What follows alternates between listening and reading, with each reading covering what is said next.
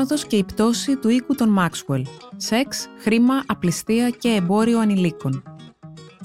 Ένα νέο ντοκιμαντέρ του BBC για τον μεγιστάνα Ρόμπερτ Μάξουελ, το χρονικό της ανόδου και της πτώσης του, τα εκατομμύρια των ασφαλισμένων που χάθηκαν και τη σχέση της κόρης του με μία από τις πιο διαβόητες ιστορίες παιδοφιλίας στον κόσμο και τον Τζέφρι Epstein.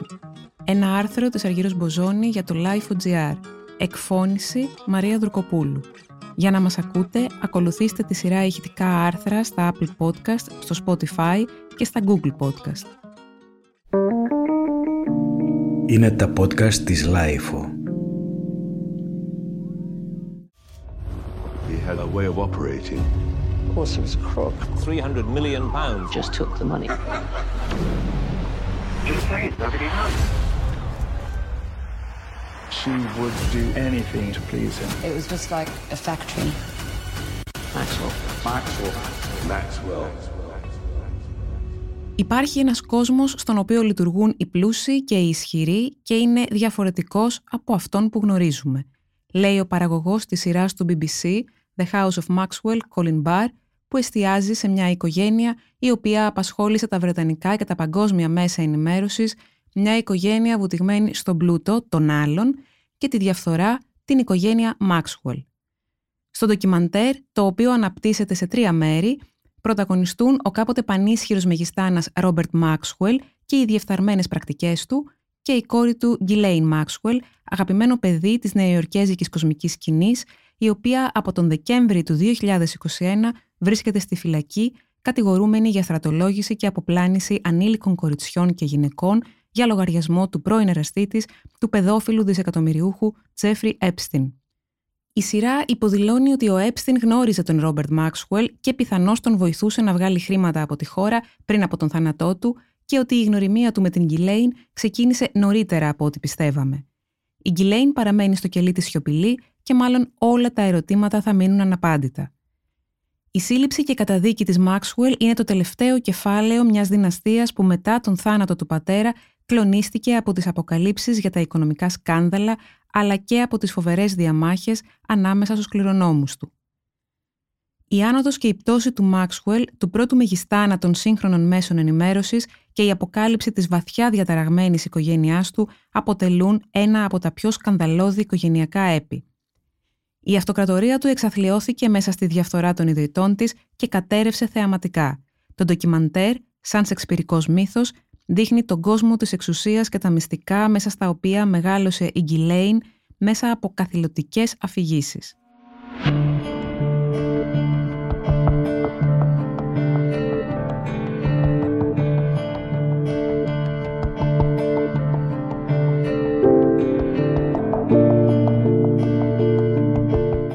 Ιστορία ξεκινά από πολύ παλιά, από τη γέννησή του ως Γιάν Λούντβιχ Χάιμαν Μπίνιαμιν Χοχ το 1923 στην Τσεχοσλοβακία.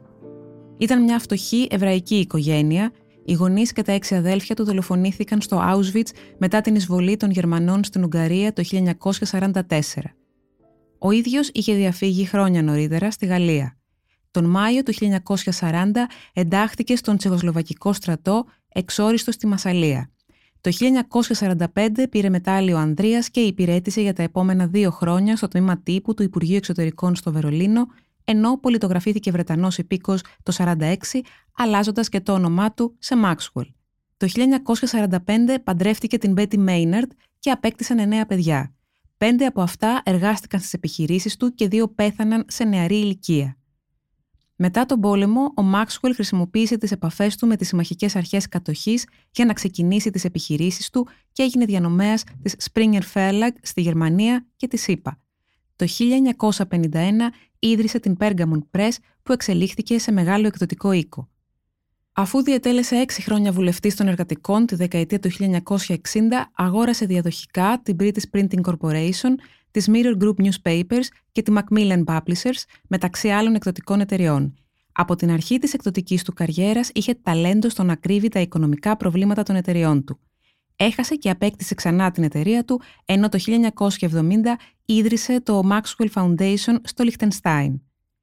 Τον Ιούλιο του 1984 εξαγόρασε τη Mirror Group Newspapers, τον εκδοτικό όμιλο έξι βρετανικών εφημερίδων, συμπεριλαμβανομένη της Daily Mirror, πράγμα που οδήγησε στον διαβόητο πόλεμο με τον Αυστραλό μεγιστάνα Ρούπερτ Μέρντοχ, ιδιοκτήτη των News of the World και The Sun. Σε αντίθεση με τον Μέρντοχ που απέφευγε τα φώτα της δημοσιότητας, ο Μάξουελ βρισκόταν διαρκώς στην τηλεόραση και στα δικά του ταμπλόιντ και σε κοσμικές εκδηλώσεις με την κόρη του Γκιλέιν, απαστράπτουσα, στο πλευρό του. Οι Βρετανοί τον περιφρονούσαν, τον θεωρούσαν κλόουν, έναν ξένο, αλλά έκαναν δουλειές μαζί του.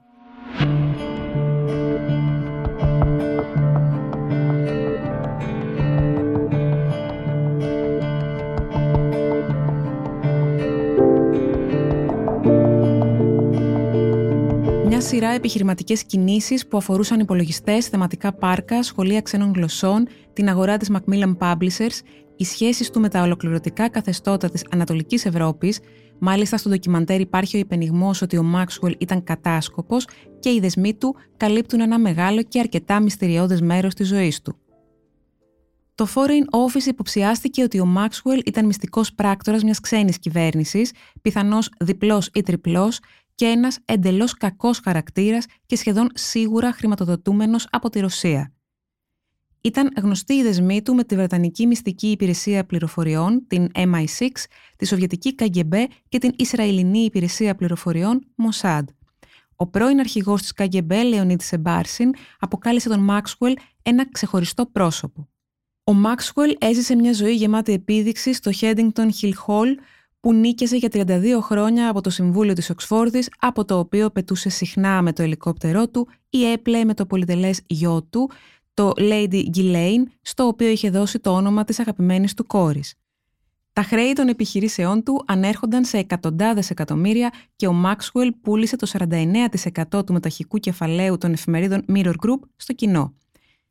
Το BBC επίσης δηλώνει για το πρώτο επεισόδιο Αδημοσίευτες μυστικές ηχογραφήσεις τελεχών στις επιχειρήσεις του Maxwell δείχνουν τον αυξανόμενο πανικό, καθώς αρχίζουν να συνειδητοποιούν ότι υπάρχουν τεράστιες τρύπες στα οικονομικά της εταιρείας του Ρόμπερτ. Βλέπουμε την αρχή ενός σκανδάλου που θα αλλάξει τη ζωή όλων των Maxwell για πάντα. Μάλιστα, η πρώην γραμματέας της Mirror Group, Carol Bragoli, λέει ότι ο Maxwell είχε γίνει καχύποπτος και παρανοϊκός την περίοδο πριν από τον θάνατό του.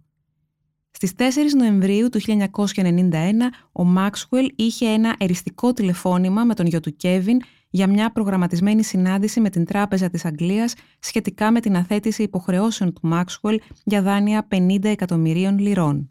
Ο Μάξουελ δεν πήγε στη συνάντηση, ανταυτού ταξίδεψε με το γιότ στα Κανάρια νησιά. Την επόμενη μέρα το πλήρωμα διαπίστωσε ότι αγνοούνταν. Εικάζεται ότι έπεσε στη θάλασσα από το σκάφος. Το γυμνό σώμα του ανασύρθηκε από τον Ατλαντικό ωκεανό και μεταφέρθηκε στο Λασπάλμας. Όταν πέθανε, η αυτοκρατορία του βρέθηκε να έχει χρέος 2 δισεκατομμυρίων λιρών. Η επίσημη απόφαση της έρευνας που διεξήχθη τον Δεκέμβριο του 1991 ήταν θάνατος από καρδιακή προσβολή σε συνδυασμό με τυχαίο πνιγμό.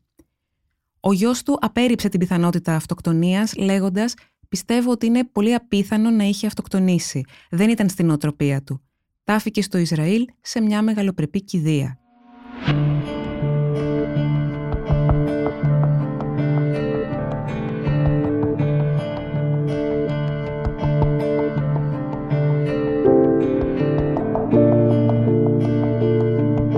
Ο θάνατός του πυροδότησε την κατάρρευση της εκδοτικής του αυτοκρατορίας, καθώς οι τράπεζες ζήτησαν πίσω τα δάνεια.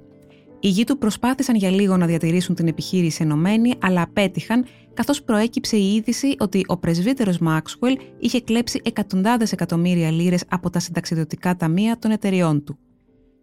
Παρά τις προσπάθειες των γιών του, οι εταιρείες κατέρευσαν και υπέβαλαν αίτηση για πτώχευση το 1992. Ο Μάξουελ είχε χρησιμοποιήσει εκατοντάδες εκατομμύρια λίρες από τα συνταξιοδοτικά ταμεία των εταιριών του για να στηρίξει τις μετοχές του Mirror Group ώστε να σώσει τις εταιρείες του από τη χρεοκοπία. Η κλοπή των συνταξιδοτικών ταμείων εξοφλήθηκε εν μέρη από τα δημόσια ταμεία. Το αποτέλεσμα ήταν ότι οι συνταξιούχοι λάμβαναν περίπου το ίμιση του εταιρικού συνταξιδοτικού δικαιώματος. Οι δυο γη του δικάστηκαν για συνωμοσία με σκοπό την απάτη. Στο τρίτο επεισόδιο της σειράς, ο Φακός φωτίζει την πιο διάσημη κληρονόμο του, την κόρη του Γκιλέιν Μάξουελ. Ζούσε μια λαμπερή και πολυέξοδη ζωή στη Νέα Υόρκη, αν και οι πηγές του εισοδήματός της παρέμεναν θολές.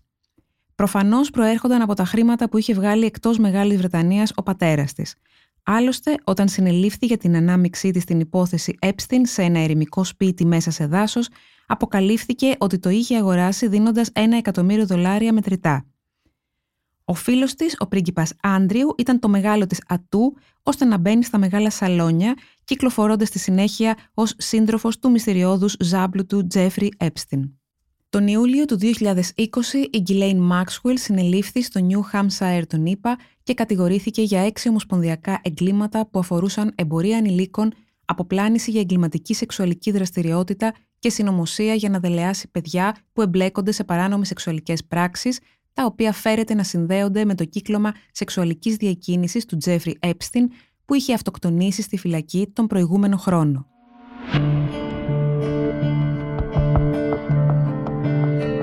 British socialite Ghislaine Maxwell, daughter of the late and disgraced media mogul Robert Maxwell, has tonight been found guilty of having helped her lover, the financier Jeffrey Epstein, sexually abuse teenage girls. A jury in New York found the 60 year old Maxwell guilty of another four charges connected with procuring the victims and facilitating the abuse. She has been in jail since her arrest last year and now faces the rest of her life behind bars.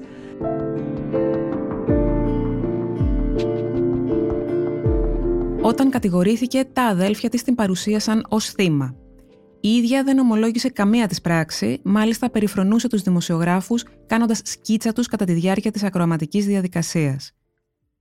Η πιο συγκλονιστική είναι η μαρτυρία της Ζιλιέτ Μπράιαντ, θύματος του Epstein. Μιλώντας για πρώτη φορά δημόσια, κάνει λόγο για κατ' επανάληψη κακοποίησης σε ηλικία 20 ετών από τον Epstein στο ιδιωτικό του νησί. Η κρεβατοκάμαρά του ήταν πάντα σκοτεινή και κρύα, λέει. Βγήκα από το σώμα μου και τον άφησα να κάνει ό,τι ήθελε. Ήταν τρομοκρατημένη, αλλά αυτό άρεσε στον Epstein. Το δίκτυο κακοποίησης της Maxwell και του Epstein δούλευε σαν εργοστάσιο, με την Γκυλέη να στρατολογεί γυναίκες και κορίτσια από όλο τον κόσμο και να τα δίνει στον φίλο της. Το έκανε πολύ καλά, λένε οι μάρτυρες. 30 χρόνια μετά τη συζήτηση για το αν ο Ρόμπερτ Μάξουελ πέθανε από ατύχημα, αυτοκτονία ή δολοφονία, οι δημιουργοί αυτού του ντοκιμαντέρ γνωρίζουν ότι δεν έχουν τον τελευταίο λόγο. Θα βγουν περισσότερα τα επόμενα δύο χρόνια, λέει ο Κόλιν Μπάρ. Δεν έχω ιδέα που θα πάει αυτή η ιστορία. Ήταν ένα άρθρο της Αργύρος Μποζόνη για το Life.gr. Τα podcast της Life ανανεώνονται καθημερινά και τα ακούτε μέσα από το Life.gr ή τις εφαρμογές της Apple, του Spotify ή της Google. Κάντε subscribe πατώντας πάνω στα αντίστοιχα εικονίδια για να μην χάνετε κανένα επεισόδιο. Ηχοληψία, επεξεργασία και επιμέλεια, φέδωνας χτενάς και μερόπικοκίνη. Ήταν μια παραγωγή της Lifeo. Είναι τα podcast της Lifeo.